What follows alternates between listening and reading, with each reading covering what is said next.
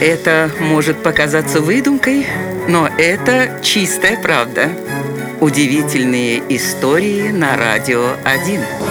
Императрица Елизавета Петровна ввела в Петербурге моду на маскарады, причем не простые, а с переодеванием в одежду противоположного пола. Дворяне недоумевали, зачем это нужно и что в этом хорошего, но никто не мог ослушаться приказа императрицы. А разгадка ее прихоти оказалась весьма проста. Елизавета Петровна в молодости небезосновательно считалась первой красавицей России. Вот только с возрастом она раздалась вширь. Платья ей не шли, в них она выглядела немного нелепо, чего не скажешь об одежде мужского кроя. Будучи заядлой наездницей, правительница часто носила кавалерийские костюмы и чувствовала себя в них как супермодель на подиуме. Тем более, что брюки подчеркивали все еще привлекательные ноги.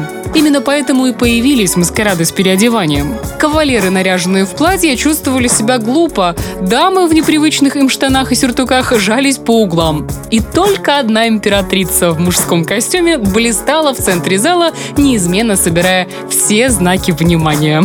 Вот такая вот удивительная история.